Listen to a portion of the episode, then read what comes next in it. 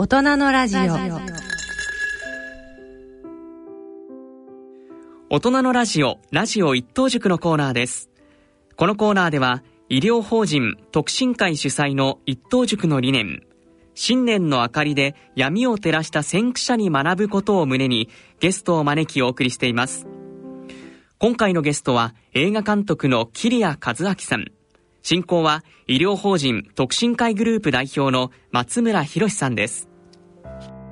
今日はどうもすみません。よろしくお願いします。あのお願いしまして。いえいえ本来今日アメリカ帰る予定だったんです。そうだったんですけれどもね。まあちょっとの伸ばしました。すいませんどうも。いえいえいえ桐谷和明さん。映画監督で映像アーティスト。1968年熊本県生まれ。1983年15歳でアメリカに渡り大学にて環境デザインを学んだ後ニューヨークで写真家として活動を開始。数々のアーティストのジャケットやミュージックビデオ CM 制作を手掛けられます。2004年映画キャシャーンで監督デビュー。2009年映画五右衛門を発表。最後の映画世界の終わりからが4月7日から劇場公開されています。主な著書に地平線を追いかけて満員電車を降りてみたなどがあります。で結局この番組は今日が初めてなんですが、はい。あの一等塾とやってたじゃないですか、はい。まあこれ1995年から28年やってるんですね。すごいですね。桐谷さんが3回来ていただいてあそうでしたっけ。で初めは新潟がずっとやってて、はい。まあ、その人の生き様を学ぶ会という感じでやってたんですね。でここ明日117回目があるんですよだかほらまあ結構続いてるんですがその中でまあそのラジオでもやってみたらどうかっていう話がありまして、うはい。でえー今まで伊藤塾は講師の方がを呼んで、えー講演していただいてあとで Q&A という感じだったんですが今回から対談方式ということではい。僕が聞き役になるんですがまあ不慣れですから。いやいやいや もう十分お上手ですよもう。それでまずあの4月7日にいわゆる公開になりました新しい映画のはい。に関してちょっと伺いたいです、ああそうですか。日本では2009年の五右衛門ぶりなので結構時間空いてますね。そうですね。えー前作はハリウッドでやりましたんで、えー久しぶりの日本映画ということで「えー世界の終わりから」という映画でございます。で、まあ、これはあの、まあ、現状のですね今、まあ、日本をすごく意識して作った映画でまあ、今現状日本は絶望が荒れるところに見えるような状況ではだと思うんですね、でその世界をその今の高校生の目線で見たらどうなるのかということで作った映画ですね、はい、結局そのタイトルからしてその例えばあと何日ではい、みんながしし死ぬとした場合いなくなるとした場合どう考えてどう行動して何しますかというそういうそうです。そうですよね。だから世界が2週間後に終わるということを聞かされた女子高生がいてその世界を救うのはその女子高生に委ねられるわけですね、でそう考えた時にまあい今でもそうですけれどもいろんな僕も毎日考えますけど明日世界が終わるとしたらどうやって生きるかな今日どうやって生きるかなとかですね、まあそういうことをあの考えるような映画ですね、この前あの試写会のあれをちょっと見たんですが、はいお父さんお母さん呼んでらっしゃってあそこであの、まあ、いわゆるお父さんお母さんに感謝のメッセージなさったじゃないですか、はい。まあ、だからその自分が生まれてきて、それから今死ぬというのを意識した時に今日までやっぱ育ててくれたの人の一番の感謝するのは誰かって言ったらまあ一つはご両親ですよね。もう圧倒的にそうですね。やはり家族になってしまいますので最初。だからそれもあるんですよ。ね多分その今ね多くの人たちにアンケートを取って2週間後に世界が終わるとしたらどうしますか？っていうと多分多くの人たちが家族のもとに帰られると思うんですよ。で僕は思うんだけどもそれを2週間後にやるぐらいだったら常にやればいいじゃないかっていうところがあって。そういうことですよね。うん、だからまあなるべく親のもとには行くように、いまあ、海外に住んでるんですけどね、親のもとには親と会う会うようにはしてはいます、そしてまたまあ明日死ぬんだったら今日どう生きるのかっていうことはすごく考えて生きてますよ。ね、それで結局その桐谷さんの場合はまあいわゆるその社会のいろんな問題に対してなんか問題をこう投げかけるようなまあいわゆるそういう表現者というか、はい、そういうことを写真からこの映画に変わってあるいはそれ以外でもまあいろんなその媒体を通してやってらっしゃるでしょ。はい。で常にそういう問題意識というのは常にやられるわけじゃないですか。そうですね。はい。今の世の中これいいのかとか。あのまあ、そこがですね、まあ、自分は自分のことを芸術家だと思っておりまして、うん、いわゆる芸術の世界っていうのはその絵を描く人もいれば映画をやる人もいれば、うん、ダンスをする人、まあ、いろんな音楽もいろいろありますよね。うん、でえ芸術家とエンターテイナーっていうちょっと2つ分けられるやるですよ、エンターテイナーっていうのはもう楽しませるということが一つ、その重要なお仕事ですよねそれもね。しか芸術家っていうのはやはりその問題提起をしていくってことがものすごく重要でなぜそうかと言いますとあのまあ、今までのいろんな社会問題ですよね。例えば人種差別であったりとか今だったら LGBTQ の問題だったりとか今ものすごくそれが法整備されてますよね。しかし法整備に至るまで前はやっぱりやはり情緒的な感情が動かないとそこに人々行かないんですよ。例えば人種差別の時とかも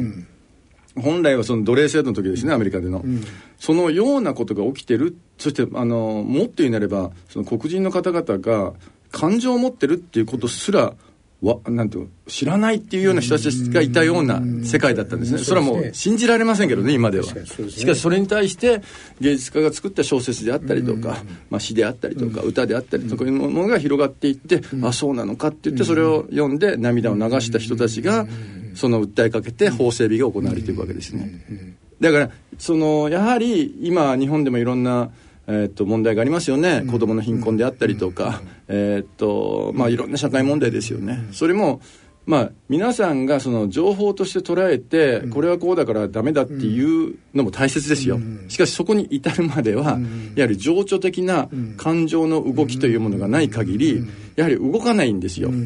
それがあってからの法整備なんですね。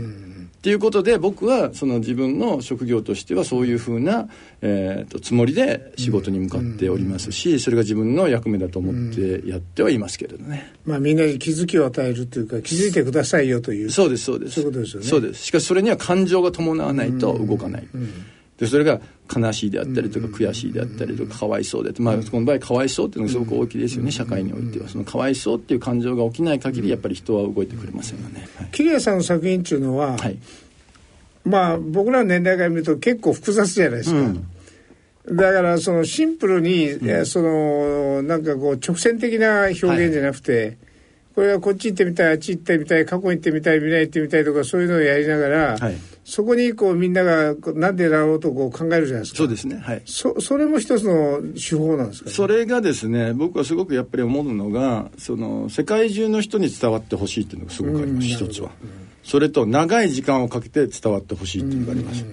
だからものすごくシンプルにするってことも一つはあるんですけれどもしかしそれだとやっぱりシンプルすぎて見ていただけないということもあります。それまたそういう作品もすでにたくさんありますので。そうじゃなくてこれはなんでこうなってるんだろうとちょっと謎解きのように考えていただくことによって少しちょっと深くなったりとかっていうことはあの目指してますけれどもね。はい、お父さんお母さんどういや多分もうもううちの父は耳が遠くなってるもんですからなかなかわからないみたいな感じでしたけどね。母ははよかったよって言ってくれますけどまあ母親ですからね、何やったっていいよって言ってくれますけどね。そうですか、でもいい親孝行ですね。いやいやいやまずあの桐谷さんのこう原点を伺っていきたいんですが、はい、まず桐谷さんはその熊本の人吉ですよね。そうですで球磨川さんで、まあ、僕は下流の八代で生まれましたけども、はい、木田さんは上流の一人ですよね。そこでそのまず生まれて子供の頃ですね、はい、学校小学校上がってる前後から含めてなんかこう自分の生い立ちで記憶に残っているような何かってございますか？ものすごく田舎なんですよね、うん、で多くの人たちがもちろん海外なんか行ったこともないようなところでまあその私は常にその父がいつも一緒に仕事場に連れてってくれてたっていうのがありまして、うん、本当にもう45歳ぐらいですからね、うん、だからとにかく父とその父の職場の人たちと一緒に仕事をしながら育ったっていう感じがすごくありまして。でやはりだからそうなので全てやってみるというような環境で育ちましたね、うん、その頭ごなしじゃなくて、実際に動いて体験をして学ぶというようなことだったので、まあ、それだからか分かりませんけれどもいわゆるその小学校入っても中学校入ってもそのいわゆる日本学校教育というものとあまりうまく反りが合わないと言いますか、やはりそのどどうしても理屈っぽいというか。なんか机上の空論を常に教えられてるような感じがしてだからうまくいかないなと思ってアメリカに行ったんですけどね。まあ、そうでしょうね、はい。まああの木屋さんの知り合いの人から聞いたことあるんですが、はい、ものすごい秀才でそのにあの熊本県一斉のテストだと常にトップクラスいるっていうぐらいものすごい優秀だったと。だからそういうしてあの優秀な生徒から見た時にまあせあの先生に質問を投げかけた時にその答えが納得できない、うん、そういうような中でそのやっぱり学校というのは何だっていうことで多分疑問を持ったんじゃないかと思うんですが。そうですね。その、まあ、子供心にですけれども、まあ、多くのやっぱり矛盾を見るわけですよね。その教師に対してもそうだし大人に対してもそうだし、うん、言ってることとやってることが違うよねとか。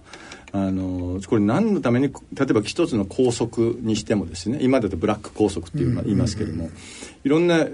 こう決まりがルールがあるんだけどこれ何のためにそれがやってるのかっていうのが誰もわからないままそれが強制されていく。で誰もそれをやることによって得もないし損もないわけですよねある意味。なのにこれはこういうものだからということでそれが押し付けられていってっていうこととかもなんか不思議でしょうがなかったですね。なぜっていうのを考えないで黙々と。そうです。っていうことですよね。それが先生方がそうなわけで、ということはその人たちが人に子供に教えるという非常に危険なことが行われているように思えたわけですね。それをだけど子供の時から感じるっていうあたりがやっぱり普通の人でと切り合うの違うと思う それは分かんないです。けども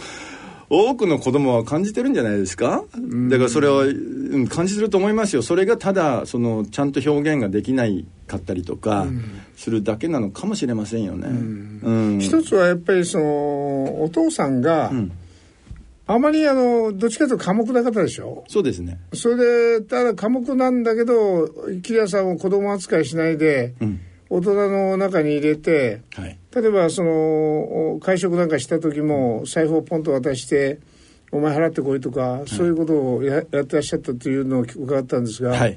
要はそういう大人の中でいつもこういいてそれが小学校とか言ったところ行った時先生も含めてなんか非常に幼稚に見えたというかそうですね。なんかリアルに見えなかったですよね、うんうん、学校に行った時。常に大人として扱われるんですよ、あのさっきおっしゃったみたいに、うんうん、食事をしたらお前が払ってこい、おお釣りをちゃんと勘定して持ってきたかってちゃんと調べられて大丈夫だっ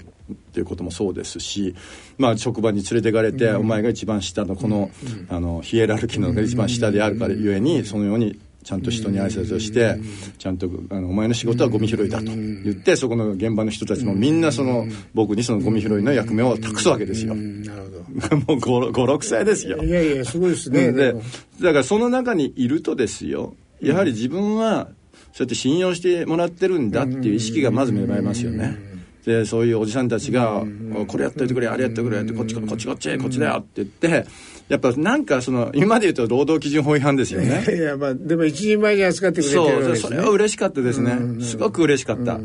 だからそれで終わった時にみんなとなんか喋りながら、まあ、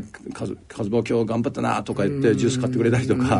もうそれがすごく嬉しかったですね。それで一番末席の食事に、食事の宅の末席に座らせられて、皆さんと一緒に食事を食べて、それでその支払いをお前がしてこうやって財布渡されるみたいなですね。だからすごくやっぱりリアルですよね。実学ですよね。うん。だからそれがあったから、うん、なんかその学校っていうところがすごく今でいうところのバーチャルな感じに見えたっていうんですかね。うん、うん、かもしれないですね。現実に見えないっていうか。型にはまったですね。そうなんかこれをやってて何のも、これ何のためにこんなことやってるんだっていうのはすごく思いました。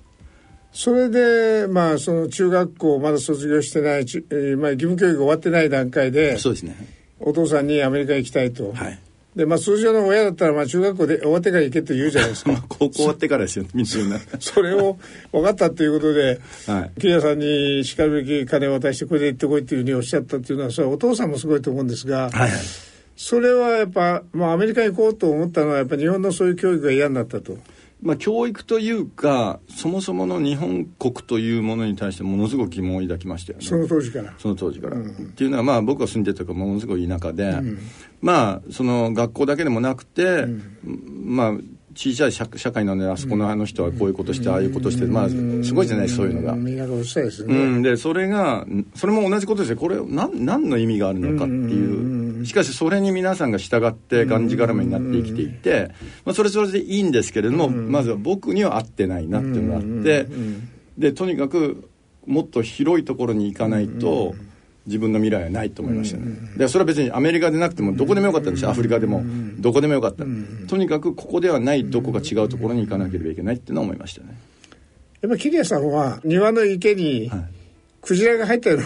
ものだから育つにつれてもう全然そのちっちゃすぎたんじゃないですかね世界が。いやそういうことというかやっぱり本質が何なのかっていうことをすごく子供の頃から思ってたんでしょうね今振り返ると、だから物事を本質的に考えて、深く考え抜くっていうかですね、うん、なんでこういうこれをするのかとか。そういう感じのやっぱり性分で生まれついてこられたのとその教わった環境でそれがさらにあの磨かれていったって感じなんでしょうね。そうなのかもしれませんねそれでアメリカ行かれたでしょ、はい、で最初は三時語で、まあ、語学の勉強ですか、まあ、普通に高高校生です。公立の学校に入って、うん、まあ、英語もよ分かんないまま、うん、そこの中で揉まれて。でも楽しかったですよ。やっぱりそれはその当時アメリカすごいすごいなと思ったのが公立の高校でそうやってあの外国人を受け入れてまあ、それをちゃんと生徒もみんな受け入れて仲良くしてくれるわけですよ。1980年代。1983年ですね。3年、うん、うん、でそれで仲良くなってまあそうやってまあ英語も覚えて、いろいろやって、って感じなんですけれどね、だからまあ今もね外国から日本にそのあの、交換留学生とか来る時皆さん、子供は仲良くするんでしょうけれども、あのそこはすごく感動しましたね、うん、なんかあなんておおらかなところなんだろうって思いましたね、うん、妙ないじめみたいな全くなかったですしあと変なルールもないですし、上級生下級生がそういう概念もないですし、とにかくみんなで仲良く楽しくやっていく、だからこれがなんで日本でできないんだろうなってその時思いましたね西海岸でやったのも良かったかもしれないしね。そうですね。しかしその後にすぐにあのまあそこはあのホームステイとかしてたんで、うん、ちょっと日本の方があの、うん、ホームステイのなんていうかホストだったんでこれだとちょっと自分英語を勉強できないなと、学ばないなと思って日本語で喋ってたんで、だからそこから言って、自分でその寮がある学校に入って、そこであの残りを過ごしました。それは東海岸でしたね、はいはい、それで結局お父さんが文部省から電話って、義務教育終わってませんということでなんか卒業証書をお父さんがもらいに行かれたという、まあ、それが留学するってなった時に文部省から連絡があって、えーと、これは義務教育放棄ですよねと、いうことになってしかしたまたまその時に文部省の方を私の父が知り合い、うん、父の昔の高校の先生がその文部省のなんかあのそういう担当の人みたいな人で。うんで話をしてその週末に日本語学校に通うからそそれであの卒業証書を出してくれっていう。いうような交渉が行われてそうな,、なりましたけどね。でお父さん偉いですね。いやまあまあそうですね父も母もすごくがん 本当に手を貸してくれくれましたね。まあでも規格外ですよね当時から。いやいやいやそれでそのハイスクールはマサチューセッツに行かれたんですか？そうですねそこはどういう学校だったんですか？そこはですね、えーとまあ、その最初に行った時にそもそも僕はビジネスを勉強しようと思ってアメリカに渡ったんですけれども、うん、そこで初めてその芸術というものに触れたんですね。うんうんでそれまで、まあ、とにかく田舎の学校だからその、芸術っつってて美術のね、あの教科書に出てくるようなものでそれをまさかそんなことを仕事にできるなんて思ってもいないような感覚だったんですけどもそれをアメリカで見てそれそういうことができるんだって思ってあこれは素晴らしいと思ってもそこで180度方向転換してあの芸術の世界に進もうと決めたんですね。でそこで高校もその芸術がものすごく秀でてるあの学校に行こうと思ってそこに願書を出したら受け入れてくれて、それでそこに行くことになったんですけどね。ここここでは結局そのいろんなそのデザインとか音楽とか、はい、絵絵とか、はい、それから写真とかいろいろあるんですが、全部やったんですか？そうですね。その学校はあのもう本当に大学レベルでやる美術のことはもう全部やらやりましたね、そういうふうなもう英才教育の学校で、あとまあ面白いのがその先生もそのファーストネームベースなんですね、その名字で言うんじゃなくて名前で呼び合う先生のこと、でとにかくノーというのが全くない学校なんですよ。否定しない否定しない。全く否定がない。全て肯定から。全て肯定から始まるし、そういうもうその友達も学生もみんな髪の色も何色だろうが、服も何だろうがいいし、ルールなんかないし規則なんか何もないとこですよね。真逆ですね。真逆です。真逆のところで、とにかく、とにかくやってみろやってみろでしたよね。それは水が合ってた。水が本当に合いましたね。でそこで、まあ私の今のベースは作られたと言っても過言じゃないですね。そこで写真の技術を覚えたんですいやあのですねもう写真とか映画とか音楽とかそのジャンル分けがまずないんですよ。私たちは自由であるっていうことが教えられるわけですよ。何をやってもいいと。どんな思想を持ってもいいし何をやってももちろん人を傷つけたりはそれはダメですよ。人を迫害したりはそれはダメですけれども何でもありなんだっていうことを教え込まれるわけですよ。だから英語の授業と称してただ単に映画を見るだけだったりとかその映画を見てどう思ったっていうことですし、カリキュラムがないよない。あるあるんですけどもものすごくルースですよね、だからこれは写真だこれは絵画だっていうその線引きもないし、何を作るんだお前はって感じですよね。で、自分で適当に決めて選択できる。いや、そうですね。もちろん選択しますし、うん、しかしこれをやるって言ったらものすごく強烈に教えてくれるし、うん、だからデッサンであったりとか、油絵であったりとか、写真もそうですよ。ものすごいちゃんとした暗室があったりとかして。要はその生徒が興味を持たないことを無理に教えるんじゃなくて、その興味を持ったことをあこう伸ばしてやるそうですね。というかそ、そもそも何でもいいんですが、その自由であるということですよね。うん、人間は自由である。なるほど。君たちは人間自由であるがゆえに、その可能性は無限大にあるわけだから、うん、それをそこから先は君たちがやりたい、やりたいことだよねっていうことですよね。だからその仕事に結びつけないっていうか、それはもっと後の話ですよね。だから思春期にやっぱりそういう環境にいたっていうのが今の桐谷さんをかなり大きいです。本当にその学校が大きかったですね。その後に行く大学よりも全然そっちが大きいですね。で、その後大学行って建築学を最初やってそうですね。はい。だけどこれ合わなかった。合わなかったですね。それ2年で中退しました、ね。なんで合わなかった？うん、最初は1年、本当は絵描きになろうと思ってたんで、うん、初年度1年生っていうのはそのファウンデーションって全部やんなきゃいけないんですよ、うん、デッサンしたりそれこそやいろんなこと、うん、でそれはもう全部高校でやってるもんですから、こんなに、こんなことまたやんなきゃいけないのかと思って、じゃあ今までやったことはないのは何だろうなって思ったら建築だったんですね、でしかし建築の世界に入ったんだけどそれもちょっとなんかやっぱり合わなかったですね。建築自体は僕大好きですよ。未だに大好きなんだけど、やっぱりそこの先生たちと合わなかったですね。なるほど。うん。桐谷さんの場合、建築の方面行ってても面白かったかもしれない、ね。何でもいいんでしょ。おそらく、はい、僕はかなり面白いのを作った可能性が高いですよ、ね。うん。だから安藤忠夫さんとか本当に尊敬してますし。うん、それで、その中退した後に、まあ、いわゆるそのここに書いてあ暗黒の時代っていう それってどういう意味なんですか？だからなんかある日電車乗ってたニューヨークの地下鉄乗ってたんですね、うん、あの大学がニューヨークだったんで、うん、地下鉄乗っててなんか違うなこれはって思ってたんですよ。今今やってることは違うと、うん、僕が今大学に向かってる電車の中でこの今向かっている大学は何かが違うと思って、もうそのまま行くのやめたんですよ、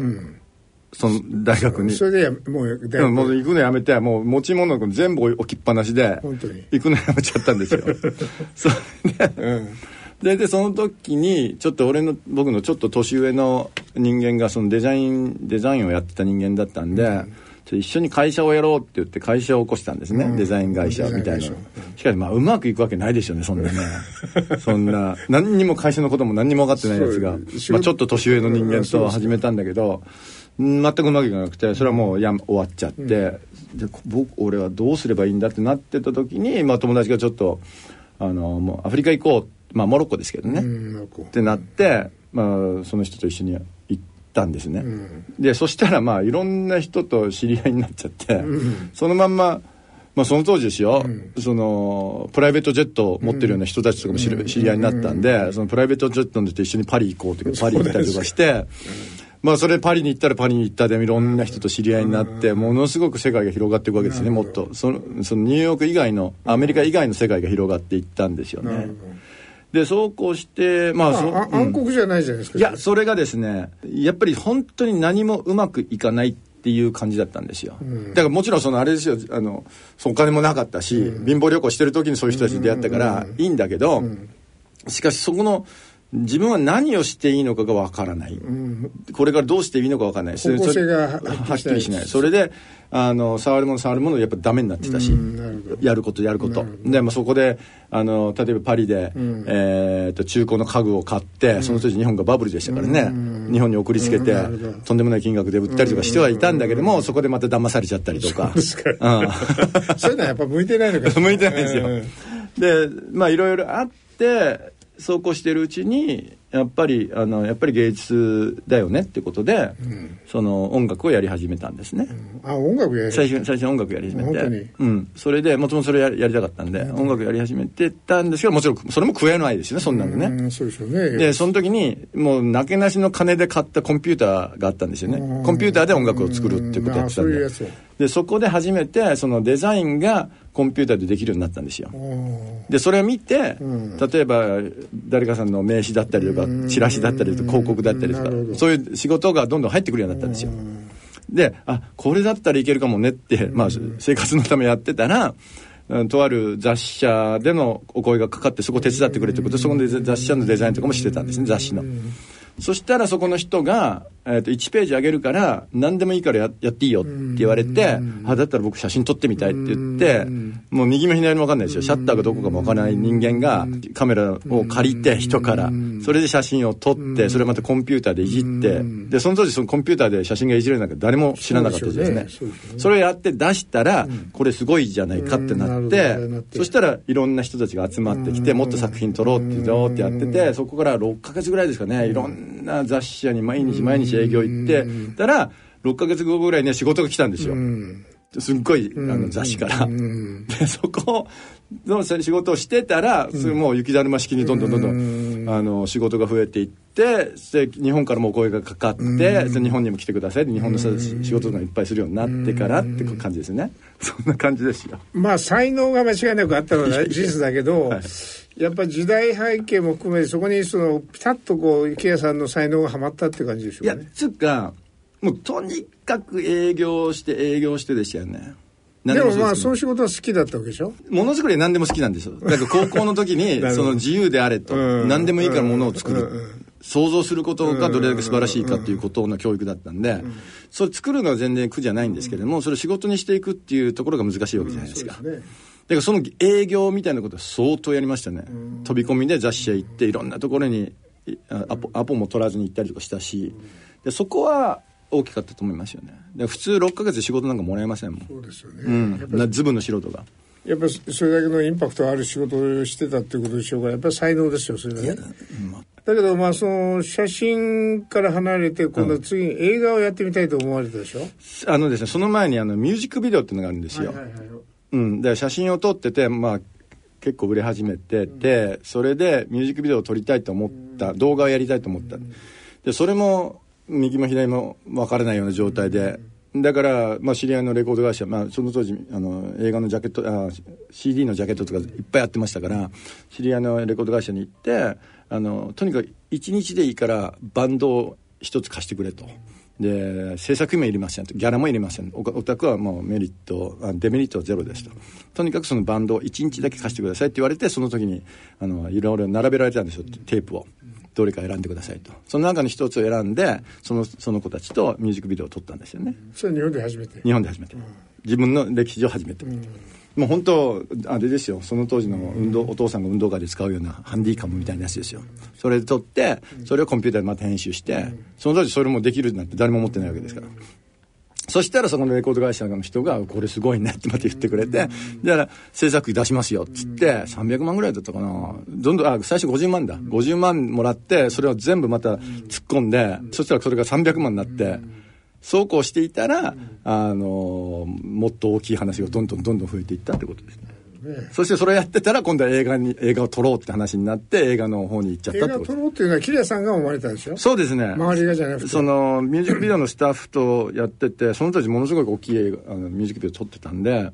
これこのままやってんじゃなくて僕たちで映画を撮れるんじゃないのって言い始めてみんな最初はだからみんな若かったからえ？ってなったんだけどいやできるかもしれませんね。ってなってやりましょうってなって。勉強誰もしてないのに。そうそうそうそう。やりましょうってなってそれでタツノコプロの、えっと社長さんにその当時のプロデューサーがもうアポを取ったって言ってくれてて、じゃあ行きましょうって言ってそれであの、まあ、キャシャーンっていう題材だったんですけど、を実写化させてくださいってそのその場で1時間半ぐらいかなプレゼンしたら「分かりました」ってその場で言ってくださったんですよね。うん、やってもら言ってもらったのはいいんだけどこれけ権利取れちゃったけど俺どうすんだみたいな。だけどその映画に、はい その CG をうんうんあの駆使して、はいはいあのつそういうのを導入したって木田さん初めてでしょ？そうですね。そう,、まあそううん、そうです。日本ではすごく早いですね。そうはい。今も普通にやってますけど、あれはそのそれまでの経験とかいろんな技術とかそういう中でこうしたらいいんじゃないかって思いますまずその時ですね、あの、まあ、映画の業界の話をすると、すごいハリウッドっていうのがあって、ものすごい先に進んでるっていうイメージなんですね、皆さん。今でもそうかもしれませんけれども。で、僕は素人なりに、じゃあアメリカでやってるようなスーパーマンとかスパイダーマンとか、ああいうことなんで日本でできないんですかって聞いたら、どなたも、いや、それは予算が違うからって、もう速攻言うわけですよ。予算が違うからできるわけないじゃん、そんなこと。って言うけど、いや、ちょっと待ってよと。だって、やり方あるんじゃないんですかって言って、いやいやいや、お前何自分の素人がそんなこと言ってんのって話になるわけですよ。いや、だったら、僕がやりますよってなっちゃったんですよ。うん。食べきっちゃったうん。で、そそう思った。なぜならば、そうすれば、日本に未来があると思ったんですよ。すごく僭越な言い方なんだけど、なぜかばそれは僕に賞賛があって、そのコンピューター技術を使って CG を使えば、その予算を超越できるって本当に思って、実際そうだったんですよ。で、やってみたら、本当に、えっと、そその予算でなんでこれができるんだって話に、ハリウッドがそうなったんですよ。で、ハリウッドからものすごい電話がかかってきて、キャシャンをリリースした途端、これどうやって作ったんだと。で、いくらかけたんだと。その予算を言うでしょ。いや、そんなことありえない。ありえないってみんな言うんですよ。で、っていう言ってて、とにかく一回会おうっていろんなエージェンシーが言ってきて、その中の一社とあ契約したんですね。みんな契約してくれっていう話になって、その一社を選んで契約して、その後アメリカ行くんですよ。で、まあ、長い話短くしますと、そうやってその海外での反響がものすごかったんですね。その時もえ日本でリリースしたんだけどもいち早くそれ DVD にして海外に売ってくれって僕お願いしたんですよ。字幕をつけて。しかしそれはやらないと。で何が起きたかっていうともうもう大量の海賊版が出回ったんですよ。海ものすごい機械損失ですねそれは。うんものすごい数です。だってもうニューヨーク街歩いてもいろんなところに海賊版が並んでるんです。もん普通のお店にですよ。でみんなその当時の人たちあれは見たっていうんですね。もったいないですね。もったいないです。なんでそれやらなかったんですか？面倒くさいからですよ、その前例がないから、そういうことやったことないから。っていうところがあってのまだそういうそういう時代ですよ。まだアニメがそんな、あのアキラとかそうありましたけどそ,、ね。こまでアニメが広がってる時代じゃなかった、っていうのがあってそれがありつつの、まあ、日本は日本で大バッシングが起きるわけですね。そうですね。それ見てこれはこんなの CG のこんなのは映画じゃないって言われたしまあ脚本は今見るとすすごい稚拙だと思いますよ今見ると。しかしそうつつまり荒探しがものすごく始まるわけですよ。ここがダメだあそこがダメだこれがダメだあれがダメだって始まっちゃしまったんでっていうのは大きかったかもしれませんね。だからそこでそのそれ僕と同じやり方をハリウッドがすごくあのやり始めたんですよね。うんなるほど。うん、でそこで、まあ、いろんなそういうふうなスーパーヒーローものが量産されていくんで、まあ、僕のせだけせいじゃないかもしれませんけれども、そういうことが量産されていったんですよ。いろんなプロデューサーが言われました君の作品もものすごく研究したとどうやってやってるのかと。メイキングも見たしやり方も全部研究したと言われましたから。でそうやってやっていった。しかも日本はもうそこで誰もやらないわけですよ。同じようなこと。をまあ今はやってますけどね。すっごい遅れが出て、まあ、そこでもうざ差は開開いちゃったと思いますね、まあ、こういうこと言うとまた偉そうにって言われるんだけど。でそれがそれももものすごく僕はその当時から言ってたんだけどとにかく国益のためにと思ってやってました。うんそうですよね。うん、日本のためにこれがあればこのやり方をすればこれだけ漫画とかいろんな、えー、とコンテンツがあるわけだからそ,、ね。れを実写化していけば世界に、えー、と輸出できる産業になると。僕はそれは自信を持って思ってました。それやってそうやって細かいところをこうやって言われるんじゃなくてみんながそれを一緒になっていろんな人がね一緒になって作っていって広がって広がっていくもんだぐらいに思ってたんですよ。うん。そしたら日本だけがバッシングの嵐ですよ。そうですね。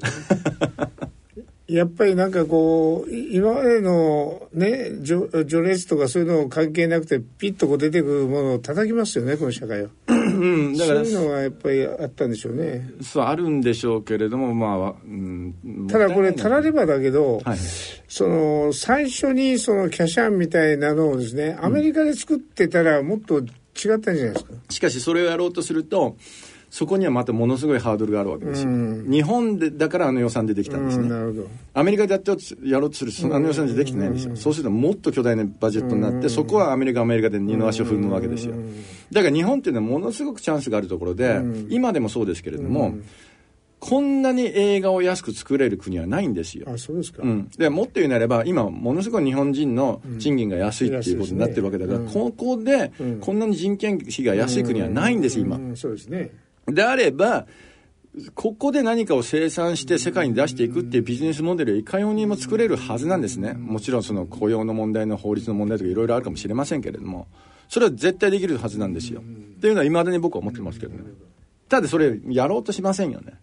だからマネジメントできる人が業界にいないんじゃないですかね。業界全体のマネジメントでしょ。この国はまたこれも怒られますよこれは やっぱりきどうやって既得権益を生み出すのかっていう構造っていうかそういうマインドですよね、どうやって既得権益を生み出して一部の人間にその利益が循環してとどまれていくことをあの考える国ですよね。どの業界もそうですね。どの業界もそうです、うん。それはそれを作ってしまってそれを存続させるっていうことに、あの大体のエネルギーが使われていくっていう国です。だから構造上そうなってしまっている構造というか人のマインド自体がそうなってしまってる。新しいものを作るエネルギーより壊すエネルギーにエネルギーがかかるっていうかいやま守る守るエネルギーですよ、に存続させるってことが一番の第一義になってしまっているので新しいものは必要ないってことですよね。そこでまたいろいろ自問自答と葛藤が始まりますね。そうですねそれから五右衛門に行くまでは、なんか何を考えてさあじゃあ次やってみようというそうですね。だかららそこでアメリカでにあのアメリカでの映画制作ということでアメリカの契約をして、監督契約も何本もしたんですね、しかしそこでリーマンショックが起きるんですよあーなるほど2008年そこでもう全ての企画を全部一回ゼロになるわけですよでこれはまずいということで、もう一回日本に帰ってきて五右衛門っていうのを制作するんですけどもやっぱりそこから5年経ってますんでキャシャンから。やっぱりもうし技術の進歩もあのすごいもんですからあんまりあのそんな真新しくないものが出来上がったって僕もそう思いますし。でそこでそれはもうそれはそうだと。それでもう一回アメリカで今度は「ラストナイツ」っていうハリウッドね。モーガン・フリーマンとかクライ・ボーンエンとかを使った、えー、とバジェットのあの大きいバジェットのやつをややったんですけどね。うんただそのアメリカの映画制作っていうのはそのいろんな細かい契約がさまざまあってはい。そういう面でも日本の映画と回とはだいぶ違ってそのあたりの大変さもあったみたいですね。いやだいぶ日本もその契約書今は全部契約書がありますから、あの細かくなりましたけれどもアメリカほどではないですよね、でもそれが一番いいんじゃないですか？揉めないんで後で、うんそうですね、はい。ただそれもやっぱり前例を作られた方がいいですよね。そうですね。初めはやっぱ本当大変だったでしょうね。大変ですね、何もかもが大変ですね。だから結局ハリウッドで映画作るっていう話を聞いてから随分時間経ったでしょ。そうなんですよ。だから僕本当に一本作るのにものすごい時間かかるのが毎回なんか新しいやり方うんを模索して新しいやり方でやっていくんで、そこのシステム作りから始めるんで、すごい時間かかりますよね。それで今回の作品がまたちょっと違ううん。手法というか、これも全く違う仕組みでやりましたね。ですよねはい。だから今回は、その、やっぱり今、日本で、えー日本として、まあこれまた僭越な言い方ですけれども、一回原点回帰が必要だと思うんですよ。で、映画も映画制作という原点回帰っていうことがテーマだった。だからどれだけ低予算で作れるのか、どれだけ少ない人数で作れるのか、どれだけ自分たちで作れるのかっていうことがテーマ。で、そこにはい今までのその映画会社は入っておりません。全部自社でやってます。で、そこの予算、そこでしかし予算の問題があるんで、そこの大部分は協賛という形でスポンサーさんについていただいてスポンサーさんからいただいてる。しかしそれもスポンサーっていう僕は言わないんでパートナーさんと言ってるんですね。でなぜかっていうとこちら側が僕は CM も作りますと。でそれでその商品を映画の中にも入れます。でウィンウィンの立ち位置で50-50の立ち位置を作りましょうって言ってプレゼンしてそういう人たちが現れてくださったでうちうちは下下請けではありません、上下関係ありません。っていうパートナーシップですよね、を作ってやってるんで、まあ、本当に制作費はものすごく圧縮してます。そうですね。さっき聞いてびっくりしましたけど、あそこに最後にあの協賛ざーっと出ますが、あのいろんな会社とかそうですね。あれはそうですか？そうです。ねあのキットカットさんと,、えーっとオルビスさんですね、その2社が入ってくださって映画にもで使え使われてますよねでそれは僕はそれもまた新しい形の模索で新しいしあの広告のあり方でもあると思っているんですね。新しい映画の作り方であると同時に。っていうことを始めているのであのこんな作り方多分今までないと思うんですよ。ね。なのでそうでもそういうことを考えていかない限り、小そのい映画業界っていうのはもうちょっと動脈硬化が起きていて、なかなかビジネスモデルとして成立させるのは難しい状態になっているのは確かです。ねな。るほど確かに映画のシーンであのキットカットがを食べるあれをはい。やると確かにそれは あ入りますよね。そうですね。ああいう広告っていうのはありますよね考えてみると。だしそのそこのあの企業さんの CM まで僕は作ってますからね。なるほど。その協賛金の中で。ななそうあ本当に。ということはもう本当デメリットゼロですよね。それはどう安い安いですよね。そうですね。ああなるほど、うん、だからそういう考え方でやってます。なるほど、うん、そうするとやっぱり自分のところで全部やれるんで自由度も増すし、あのちょっと冒険的な題材も扱えれるしっていうことですね。これを最後の作品って何で言ってんですか、まあこれはですねいろんな要素があって一言には言えないんですけれどもまずそのとにかくさっきも申し上げた通りこの20年間まあ子供の頃からそうかな日本のことを思ってうん。やってきたんですね、うんうん。うん、日本のことを思ってうん何かを言うとうん。嫌われるし、うん怒られるし、うん。叩かれる。日本のための思って何かを行動する人、うん批判されるしつまた叩かれて潰されるっていうようなことの連続だったような気がします。これはもう僕の思い込みかもしれません。いやいやよくわかります、はい。でそれがやっぱりまあ叩かれるのはいいんですけれどその個人批判であったりとか人格否定であったりとかそれが家族に向いたりとかするんですねその矛先が。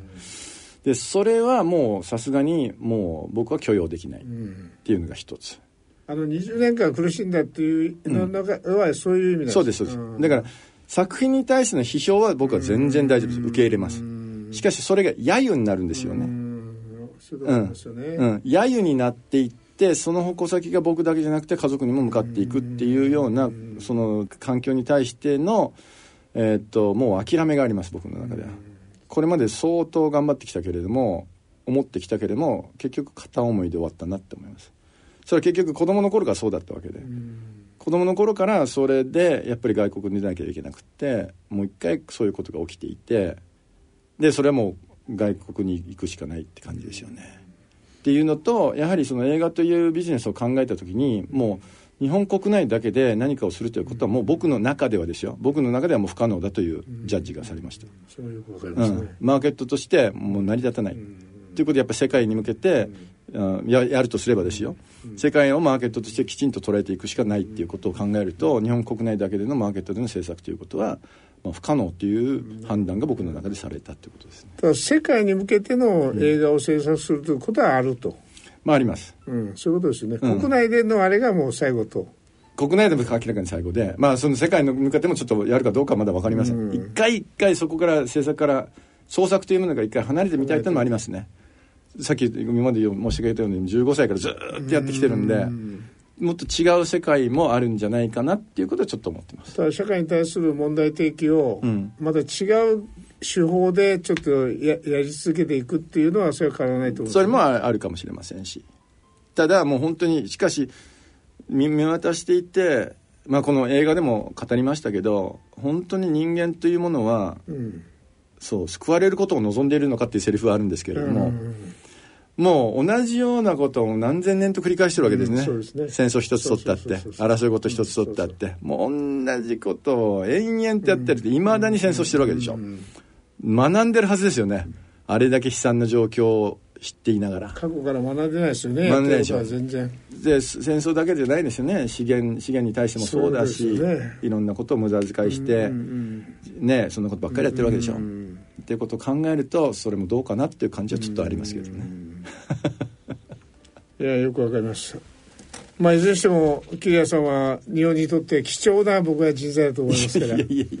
世界で通用する稀有な人材だと思いますから。いやでもねもう嫌われることに疲れました。まあわかるけども、うん、それだだ僕を含めて評価する人は評価います。そうですね。少数かもしれないけど。ありがとうございます。あのその価値が分かる人は分かってますから。まあ諦めないで頑張ってください、ね、じゃあ今日はどうもありがとうございました。どうもありがとうございました今回のゲストは映画監督で映像アーティストの桐谷和明さん。聞き手は医療法人特進会グループ代表の松村博さんでした。以上、ラジオ一等塾のコーナーでした。